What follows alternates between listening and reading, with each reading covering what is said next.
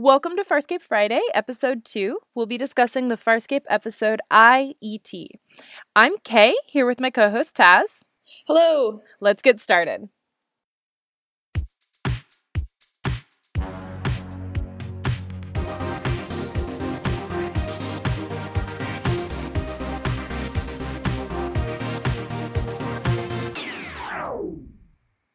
So, today we're going to be discussing the episode IET, and I wrote up a quick summary so that we make sure we're all on the same page. After escaping Crais using the Farscape maneuver, a peacekeeper beacon goes off, broadcasting their location to all the peacekeepers in the system. The crew decides to land on a planet for the dual purpose of muffling the beacon and to find an anesthetic so that they can safely remove the beacon. John becomes ET to an Earth like society that hasn't yet made first contact. Shenanigans ensue. Shenanigans always ensue. uh, yeah.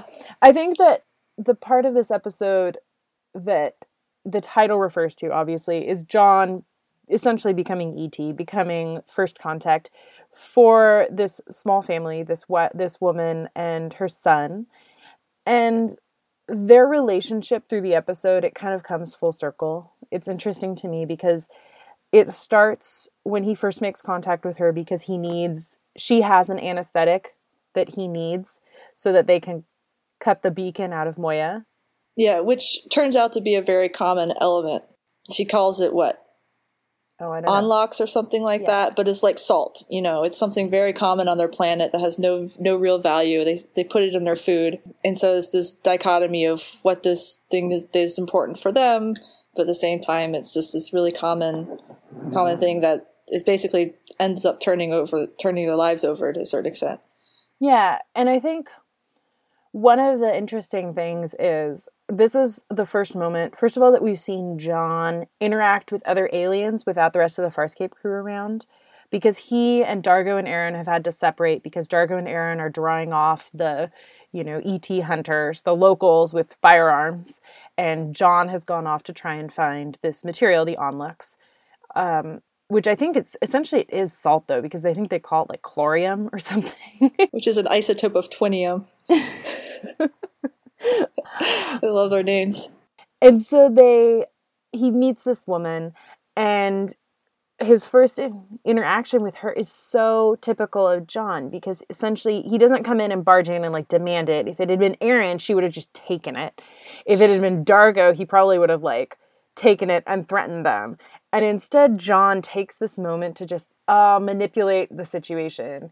He just, uh, I've got a quote and I love it because it's so John. He's stumbled on her by accident and he wants her to be on his side. So this is what he But wait, said. before you play the quote, just Yeah. one thing. So this is he, he stumbled on her by accident near where Moya landed, but she happens to be basically Jodie Foster's character from Contact, the one with the big giant radio dish in her backyard who's been trying to find alien life for her entire life. So cosmic coincidence? I don't know. There's a lot of cosmic coincidence around John. Okay, I'm going to play the quote. Get in the wheeler now! Outside, now! Hey, wait! You don't think we came alone, do you? If we wanted to contact some government, some agency, we would have. We chose you. Oh, John. Complete and utter bullshit spouting out of your mouth right now. I know. And it's it's so John though, do you know what I mean? Because mm-hmm. I think I don't think John ever dreamed of meeting aliens, I'll be honest, because it's super clear that his science based interests were like space travel and going places and the technical stuff. I don't know. I actually disagree with that. I think he totally would have written Gary Stu Star Trek fanfic as a kid. About meeting aliens. Yeah, he totally would have. So many people who who get into space get into it because of Star Trek. You know that inspiration. Mm-hmm. So I could definitely see him being a fan and wanting to figure out the space travel stuff, even though he does end up on the technical side of it. Mm. I, I guess I could see that. I think for me though, John has never John has never indicated to us that like before he thought aliens were real enough that he would ever make contact. Mm. He always just was very focused on what he could do. And I don't think, I think as much as the First Gate program intended to launch him as far into space as possible, which can we talk about how was he intending to get back? Like, uh, it wasn't supposed to go that far, I guess. I don't yeah, know. Because there's a lot of plot holes, and we can get to some other ones that happen in this episode in a minute. I don't want to derail you at the moment. Though. Okay, but so um, okay, so I think his intention was just to do space travel and do the engineering side of it, but at the same time, I think if an alien had come to John when he was on Earth and been like, "Hey, we chose you," he would have just fallen for it hook, line, and sinker. Oh, totally. Totally. He would have been completely enamored of whoever came and said that to him. Yeah. Which, you know, foreshadowing. he essentially spends the whole episode like telling her things that he would have wanted to hear. You know, like they have a lot of conversations that are essentially him talking to somebody and him being able to pretend that meeting aliens ha- could be this fantastic thing instead of Right. Well, well, exactly. One of their first, this is one of the quotes that I pulled for this episode. You know, one of the first conversations they have where they're not holding guns on each other is about he he's very understanding of that this is paradigm changing for her who has been listening for this. Here, let me play it for you. okay. Look, I understand what a phenomenal moment this is for you. Do you? Can you? I mean, to you, space travel is commonplace, but to us, here, I mean, in one flash. You've learned that you're not alone in the universe. That interstellar space travel is possible, that a zillion of your empirical facts about science, religion are wrong or completely suspect. So here John is, like, he just came from this kind of society on Earth where, you know, first contact hasn't been made, it's not even in the cards for any time soon. And so he really does empathize with her and finds it really strange to be on this side of it where he's the alien creature. Mm-hmm. And that's really where their their connection comes through. And the chemistry between the two actors is just great in this whole episode. Mm-hmm. And I definitely, I mean, one of the great things about this episode also is that it isn't like he comes in, manipulates her, and then leaves, and she never knows. There's a there's a point where she does become completely aware because she confronts him. She's when she meets Dargo, essentially she ha- she has to say, "This is not a scientist. No one can pretend that Dargo is like a scientist." and so she comes to him and she's like, "You said you were a scientist on a science vessel," and he has to be like, "Well, scientist, yes, prison vessel." So that she's like, out, you're gone, bye bye, Yeah, go away now.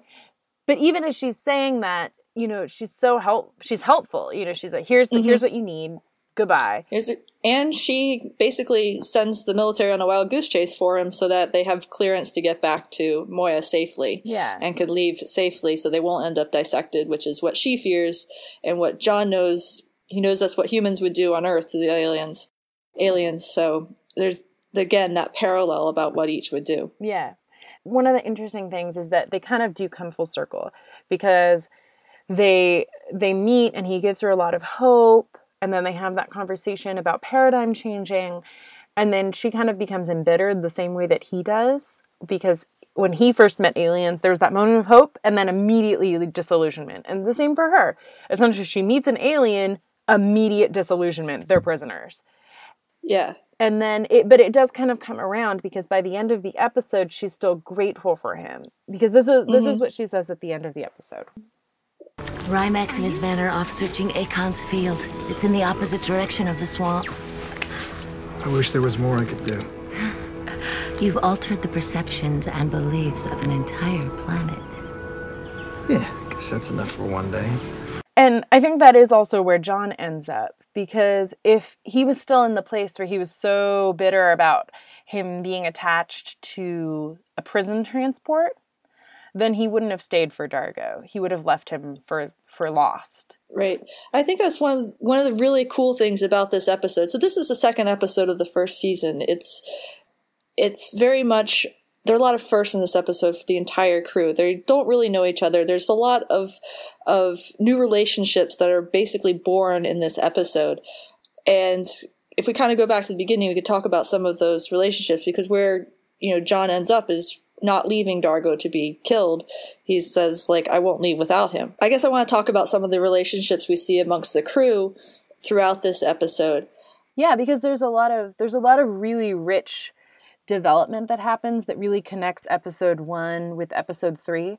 Like I think without IET, episode 3 would have just come out of left field. Yeah. Um, and uh, for example, one of them is is Rygel and Rygel's relationship with Moya and Pilot.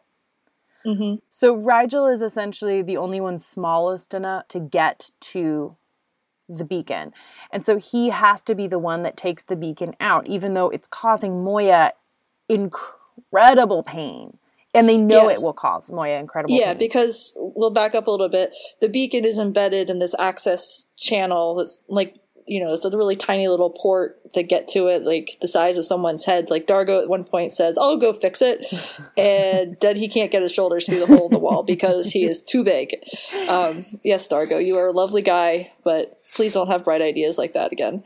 But anyway, so it's also the beacon is attached to Moya's neural nexus, which is one of her major nerves that runs through her her hull and her body, which is the ship. And so that's where the peacekeepers put the beacon. And Rygel is the only one who can get to it. It has an automated protection system to shoot DRDs, which are the little robot things, and anything metal.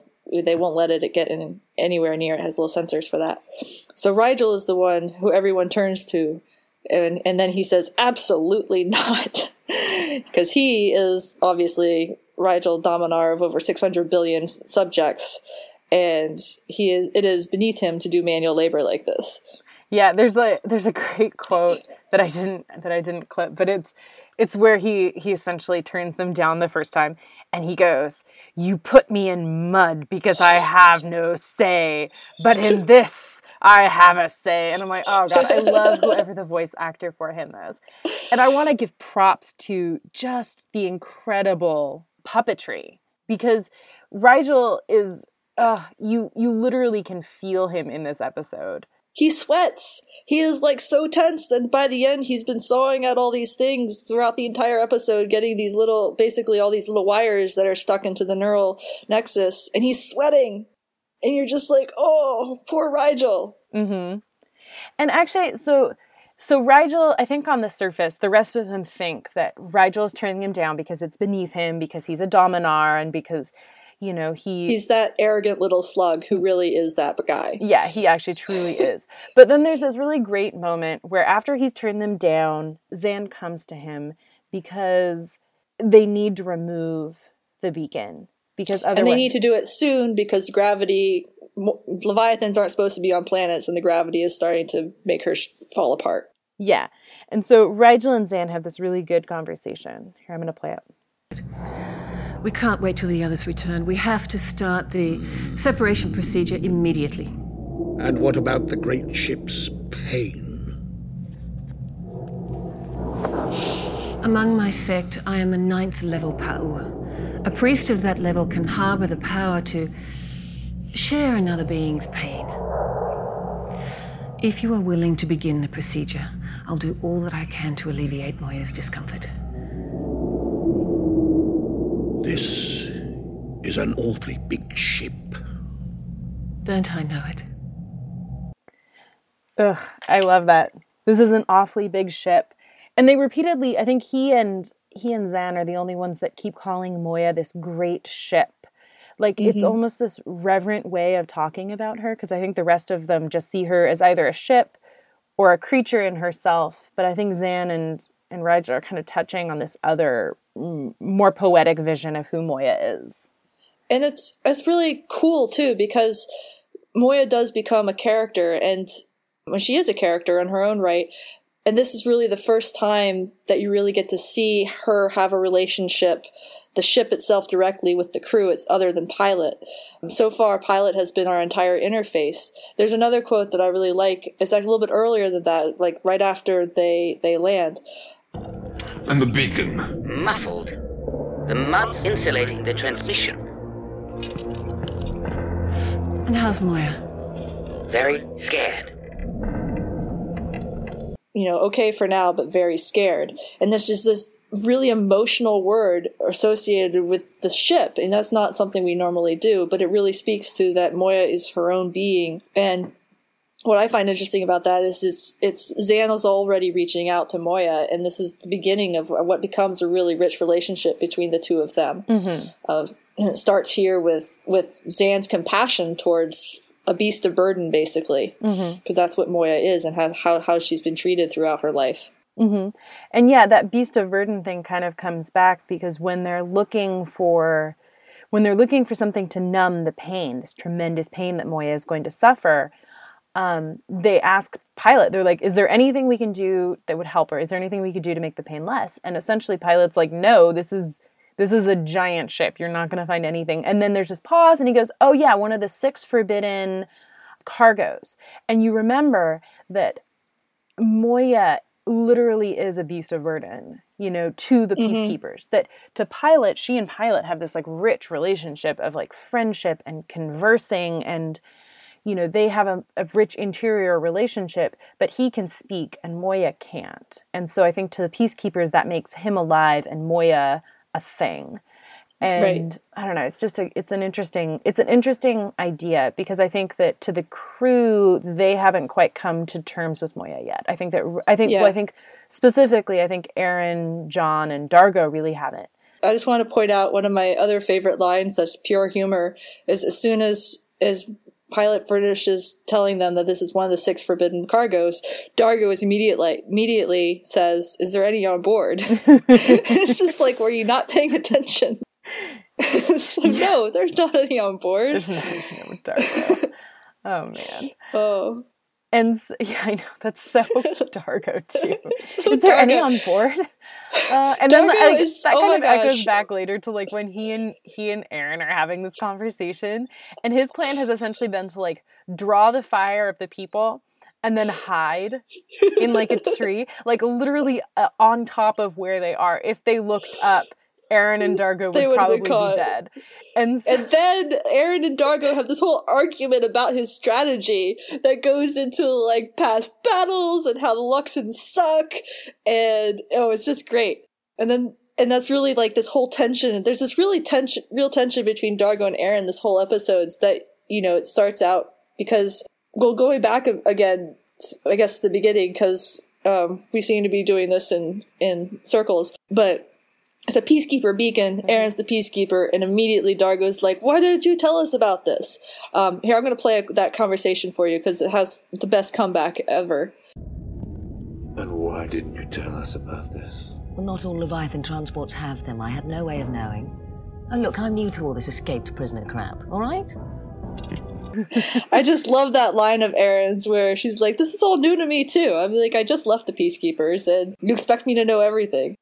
Um, but there's this real tension between them because they are still very much enemies. She still represents everybody that imprisoned him, and he still represents the scum of the universe that she was uh, saving, you know, From civilization from from themselves. yeah. But the one place where they can come to agreement is that all tech stuff is stupid, and John is really stupid. Oh my gosh, I gotta play that clip. I'm gonna play that clip because it's just, ah, it's my favorite. This particle analyzer is defective. Peacekeeper technology, you use it. Techs use them, not the infantry. Pilot said you press this, this, and this. Oh, it's just like a VCR, except easier. And So good. As anyone who ever grew up with a VCR knows, VCRs are like the, every single person I know had a different setup with their TV and their cable box and their VCR. And then there was like when you had two VCRs, so you could record off TV. So it was like if you were born after the VCRs disappeared, I'm sorry you never got to go through this. But the fact that he could like follow instructions, he immediately has affinity for the tech, and they're just like, "You are the lowest of the low for being able to do this. It is completely beneath them." Yeah, I and I think that that's kind of Uh, so much of Dargo and Aeryn's relationship in this episode is like hatred for each other, disdain for John, and it's like they're literally on parallel emotional streams. But since one of those streams is absolute hatred for each other, they're just not going to be friends for a while. and I do have to point out though that, that thing Yeah. with John and Tech, it kind of does circle back to like our conversation about masculinity in the last episode, where on the one hand, you know, here's John and Aeryn, and John is the one that can make the tech work. John is the one that has to go forage and get what they need, and Aeryn is the one that has to do the more, you know, more stereotypically masculine thing of drawing off fire and you know making military strategies to make sure they don't get caught. And there's this interesting moment later in the episode where John has found what they need and he's trying to call Aeryn and Dargo and essentially he's like hey guys, I would feel a lot better if we could get back together. And it's so Don't leave me alone. I know, don't. could we get could we get back together and be one unit again? Because I'm and it's like he doesn't actually say he's afraid because I don't know that it's necessarily that explicit fear. But I do think it's so Well, it's like that horror movie tension of something bad is just around the corner and he knows it because he's hiding in a barn Mm-hmm. of people he doesn't know. And, you know, we even get that ominous seeing the steps, somebody walk down the steps to, to go find him. mm-hmm. Yeah, he's, he's definitely in over his head when he's left on his own because they just leave him. You know, they're all flat on the ground and they just like, we're going to go be a distraction. Here, you take this. Go find Chlorium. And he's left on his own. Mm-hmm. And he's not prepared for that at all. Yeah. It is just an interesting moment for him as a character. And also because it does set up the way that Aeryn and Dargo do feel about him for a while, which is that they they see him as a tech. They see him as somebody that's not a warrior, and they don't necessarily respect that. No.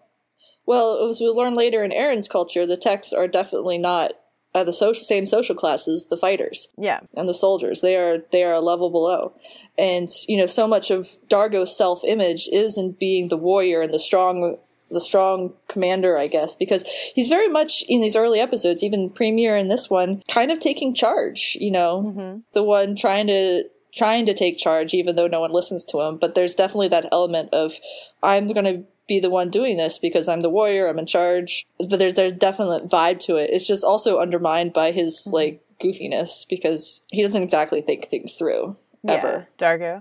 Yeah, I think Dargo. that, and I think that one of the interesting things about Dargo is that he is trying to be captain, and maybe in a different show he would have, but because they're so disparate, it actually kind of circles back because early in the episode, after they found the beacon, Aeryn really has this moment of reflection and this crisis of faith. And this is another reason why I'm not sure why Netflix places this in episode number seven, because it's actually a direct it's her confronting what her decision actually meant in episode one. Um, I'm just going to play it right now. Is there a problem? Oh, I find and explain our top secret tracking device to a bunch of escaped prisoners and then lead a mission to destroy it. Well, number one, you're not leading the mission. Number two, those peacekeepers you're so concerned about, they'd kill you right now. Is the peacekeepers you Turned try- on me for speaking up for you. I don't know what I was thinking. Well, back home we call it being stand up. Well, I stood up, and I no longer have a home. We'll join the club.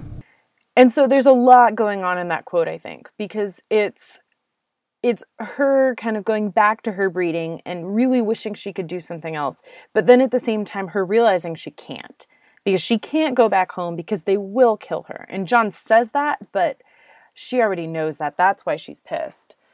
There's that moment where she's like, "Well, I'm leading the mission." And John goes like, "Well, you're not leading the mission because I think in the, on this ship, with the exception of maybe Zhaan and Pilot, who's used to being bossed around, and Zhaan, who's passive, but Takes a yeah, like well, she takes a completely different approach to problem solving. Yeah. I mean, just look at her how she gets. She convinces Ride Tangent. She convinces Rygel to help out by basically saying, you know, playing to his ego. Like she mm-hmm. asks permission before she comes into his room to recruit him. But back to what you were saying. Yeah, but this is essentially a ship full of leaders. You know, like John clearly was the lead scientist on his project and he's used to being an astronaut. He's used to being in charge. Aeryn is also used to being in charge. She was going to be a marauder, which we're led to believe is kind of like the highest Peacekeeper level. commandoism. Yeah, like and then you have Dargo who was a commander, if not a commander, at least he was on command track in his military organization. You have Rygel, which is pretty self explanatory. The man literally was the king of 6 billion people. 600 600 billion people. Don't forget the 100 because he will never let you forget that. He will never let you forget that. But so it's this it's essentially like a ship full of alpha, but not not necessarily alpha, but a ship but strong of, personalities. Yeah. And you know. so I think that that's one of the reasons why Dargo trying to take charge never really takes off. Do you know what I mean? Because No. there's just too many leaders. There's too many cooks in the kitchen. Yeah. Yeah. And they don't like each other all that much. No, no. And so we have we've got we've had a few relationships develop over this episode. We've had Zhaan and Moya, and we've had Pilot and Moya, and then we also have had Dargo and Aeryn, who are not getting along, but in a in a kind of compatriot way. Do you know what I mean? Yeah. I mean, they end up, you know, what they come together in, or the, how they come together is in their basically mocking of John about, you know, he says this planet reminds him of home, and then they're like, this place is a dump. what kind of barbarian is he? And that's that's kind of how they bond, and you know, and then they split up again and go do different things. There's also an interesting moment between Aeryn and Zhaan um, after she returns to Moya later on. So Zhaan and Rygel have already begun taking out the beacon. Zhaan has been taking on as much of Moya's pain as she can, which is not a whole lot because as we've learned, Moya's a big ship. And Rygel has been working away, getting all these leads that are stuck into her nerve system, nervous system out. And and at one point, Aeryn says, "But how are you doing, Zhaan?" And Zhaan just gives her this look. Is like, "Wait, are you concerned about me?" You just kind of like catching her out because yeah, it sounds like from the whole scene and the setup, yeah, Aeryn is concerned about Zhaan, but she immediately plays it off as I'm concerned about the ship and your ability to make sure the ship is fine. and but it's this this moment that kind of peels back that curtain and again talking about Aeryn taking on the more typical masculine roles and this classic male deflection as you would see from an action hero who who doesn't want anyone to know know that he has a soft underbelly. Mm-hmm. And then later on, she is actually helping Zhaan stay with Moya and keep on taking her pain, and even sits with her when she's collapsed after a while, Mm-hmm. just from from everything. Yeah, and there's this there's this body positioning that Farscape does that I don't know that a lot of t- other TV shows do because Farscape in a lot of episodes of Farscape they're getting thrown around on the ship or they're dodging bullets or whatever. But John and Aeryn have this like so typical thing where they'll like literally like throw the other person up against the wall and like have their body over them. And it's like so typically them. And I was pointing out that this is like the first time that they've had that body motion because when the ship is landing and they're like crashing back and forth between a bulkhead and I'm like, "Oh my gosh, just take a seat and put on a seatbelt already." Yeah, But then also it kind of is mimicked because when when Aeryn is literally holding Zhaan up against the bulkhead, she's almost doing that same body motion of like cradling another person up against a wall. It's it's interesting. It's an interesting visual, I think. hmm yeah, So we have Zhaan and Zhaan and Aeryn have that moment. We have Zhaan and and Rygel, and I think Zhaan is truly the only person on the ship that understands Rygel yet, because even later they have this moment when no, still nobody else is on the ship. It's just Zhaan and Rygel, and Rygel has been pulling out the the beacon from the nerves from the nerve, but Moya is in such intense pain that Moya has literally blacked out for a period of time, as well Yeah, as all the everybody lights else. go. on- Yeah, all the lights go. Pilot's gone, and Zhaan is also gone. And then when they all come to, and by Hi- gone we mean passed out.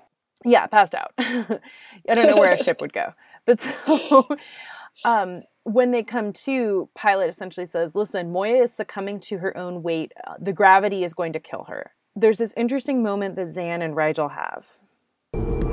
As though you'll get the chance before we're all crushed. Or I kill the ship myself. You're afraid. You're afraid this great ship will die. I don't know what I'm doing. I've always had others to do for me. Even in prison, I. I don't even know how to hold a tool. And so there's that moment because I think that Zhaan, while having like an over, she has more empathy than anybody else on the show. But there's also that connection kind of between her and Rygel where she's really the only one that sees him for who he is. She's really the only one that kind of sees Right. past the Dominar persona that he wears all the time and sees kind of the the gooey underbelly underneath. The underbelly that doesn't want to hurt Moya, that doesn't want to kill Moya, and that is afraid that his own inexperience in doing anything will lead to Yeah. Moya being dead. Yeah, uh, one of my favorite, the last scene between Zhaan and Rygel is actually one of my favorite moments of the entire episode. It's when it's done. The beacon has been detached. Rygel has succeeded. Moy- Moya is still alive. They're about to take off, and Zhaan is like lying on the floor right next to the access hatch, and her head is right next to it. And then Rygel comes out and puts his head next to hers, and they just have this moment together of we are never doing this again because it was awful. but there's also this bonding moment of like empathy is like we got through this together.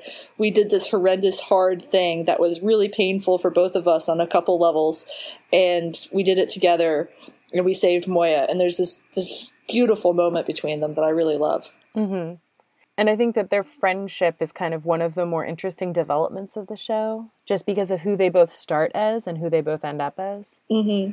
Yeah, because I definitely feel for Rygel in this whole episode. Because not only is he not used to doing anything like this, he's also basically being asked to perform major surgery with a wooden knife and A bone knife. no guidance. Which a we bone do knife. not okay, want to know right? what they have used it for. Isn't it bone? It's bone, right?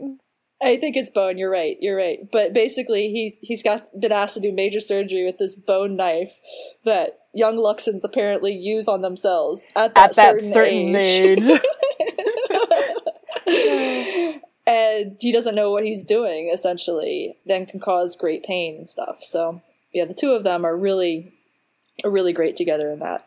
hmm And then we also have, and we already we already used that quote earlier, but just I don't know, John and Aeryn this episode. It's so interesting because on the one hand, clearly they're the the OTP of the TV of the show. Like the show, the show ships these two like so hard Already, Yeah, but they're angry at each other in this episode, or not angry, but I think Aeryn is angry at what John coaxed her into doing. What John essentially, what she feels like John did to her.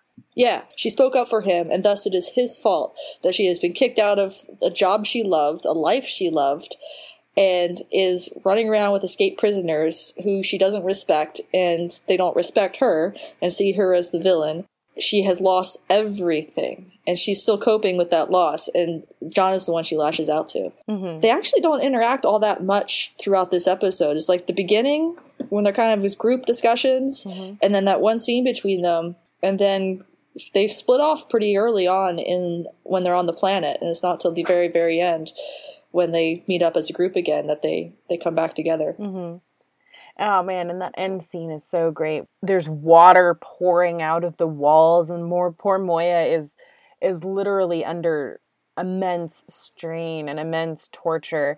And there's just Yeah. so much chaos going on. And then, you know, John comes in to save the day. Although one Yeah. could argue Well- that John, you do not have time to sit around and say goodbye to this scientist. Like, go back to your ship already.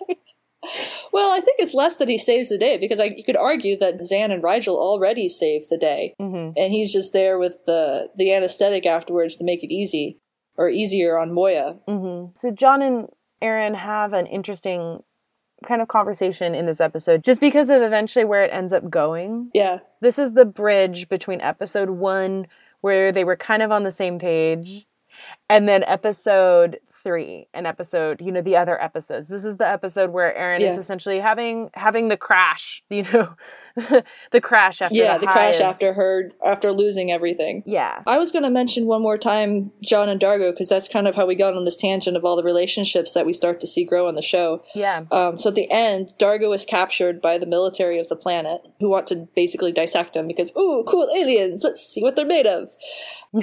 and he's still free. The the woman, I think her name is, what did we say, Lanaya? Lanaya, yeah Our Jodie Foster analog. And John turns to her, and even though he and Dargo haven't really known each other very long, but he's like, I'm not leaving without him. Mm-hmm. And he repeats, I'm not leaving without him when she tells him that there's no hope. And it's just really, really interesting that already his loyalty is already to this crew, whether he wants it to be or not. Mm-hmm. And I think part of it is his natural compassion. Like he doesn't want Dargo to die, even if he doesn't like him. It's like John at this point is not a person who would wish dissection on his worst enemy. And I think also because he's in this foreign place, he's just holding on as tightly as, as he can to all the people he knows because, you know, you bond really quickly in these sorts of situations. but yeah, he's he's already imprinting on the crew and really starting that process of this crew becoming home and becoming family, which is basically one of the major themes that goes through this entire series. And that's my Mhm. cat meowing if you hear him. so apologies for the, for Sam over here. He wants attention. That's why we own crate cats, though. I'll be honest. That's why we own cats. Yes. The other one has been sitting, you can't see him, but he's been sitting like right next to me staring at me this entire time. I definitely think that John and Dargo's relationship in this episode is really interesting because it is the no man left behind and because we talked about earlier how John really isn't the action hero and yet when he comes to rescue Dargo he literally comes in and swings a shovel at two people and like knocks them out. Yeah. And there's that great moment where Dargo doesn't even say anything to him. He's just kind of like, okay. yeah. It's about time you got here. Yeah. And so the, it's interesting to see them forging something together. Yeah. I think the last thing I want to talk about though is this is the first time that we've really seen how much Pilot and Moya are their relationship together because in episode Mhm. 1 his name is Pilot so technically he could have just been the pilot. Yeah. But this is the episode where we find out that he and Moya are kind of interconnected and that he and Moya talk even though Moya can't talk. And there's a great scene early on with Zhaan and Pilot where Zhaan essentially asks him, "Why why didn't you know about the beacon? Like why didn't you know before now about the beacon?" When peacekeepers capture a Leviathan, they immediately administer a sleep agent. Very potent. The weak, the old do not survive, which I suppose is part of its purpose. While the Leviathan sleeps, the control collar is set in place. Modifications are made in propulsion and guidance. I thought I had discovered all I had done to Moya. Obviously, I had not. There's this level of guilt in that conversation that I just find I find really crunchy. I'll put it that way. Mm-hmm. Because Pilot essentially blames himself for things that the peacekeepers have done to Moya. We kind of find out more why later on in the series. But even here in this moment, there's a level of guilt there and there's a level of culpability that I, I don't think really belongs to Pilot. Like what the peacekeepers did Zamoya, which essentially was violation on the highest order. Yeah. It's not his fault. Yeah, but he's also, in a way, Moya's caretaker. You know, he is the one who can speak for her. He is the one who manages her systems so that he's part of her auto- autonomous, you know, nervous system to a certain extent, where he, he manages the systems, makes her habitable for the for the people who live on her, helps her find, you know, where to go and you know all that navigation and all those sorts of things. And so he's so he is her caretaker in, in a way, and and that's I think where that guilt stems from. Like he's trying to protect her from the peacekeepers. He helped with the escape because he wanted to get her away from the peacekeepers. Uh, uh, Pilot is very much in a serving role with the crew, but he's also in a serving role with Moya. Mm-hmm. Yeah, I think that's definitely true. All right, so I think we have covered most, if not all, of the nice, crunchy granola that there is to get out of this episode. I do want to put out the major, major flaw of the episode. Yes. And there's there's the second episode, and they've already broken their continuity of the aliens can understand them. Didn't we have this whole thing with translator microbes so that they could understand each other? And here's a whole planet of people that understands them just fine. I just want to put that out that Farscape, you really need to pay better attention sometimes. I know, I know. Yeah, there's no workaround for that. It's such an obvious flaw. I think that the maybe Yeah. the one thing that could have it could have been that maybe their language is a cousin language of no, because even then they wouldn't have understood. No, because they understood Dargo too and Pilot. Yeah. Because he's on the screen for a little minute. Yeah, it, they just fucked up. Oh well.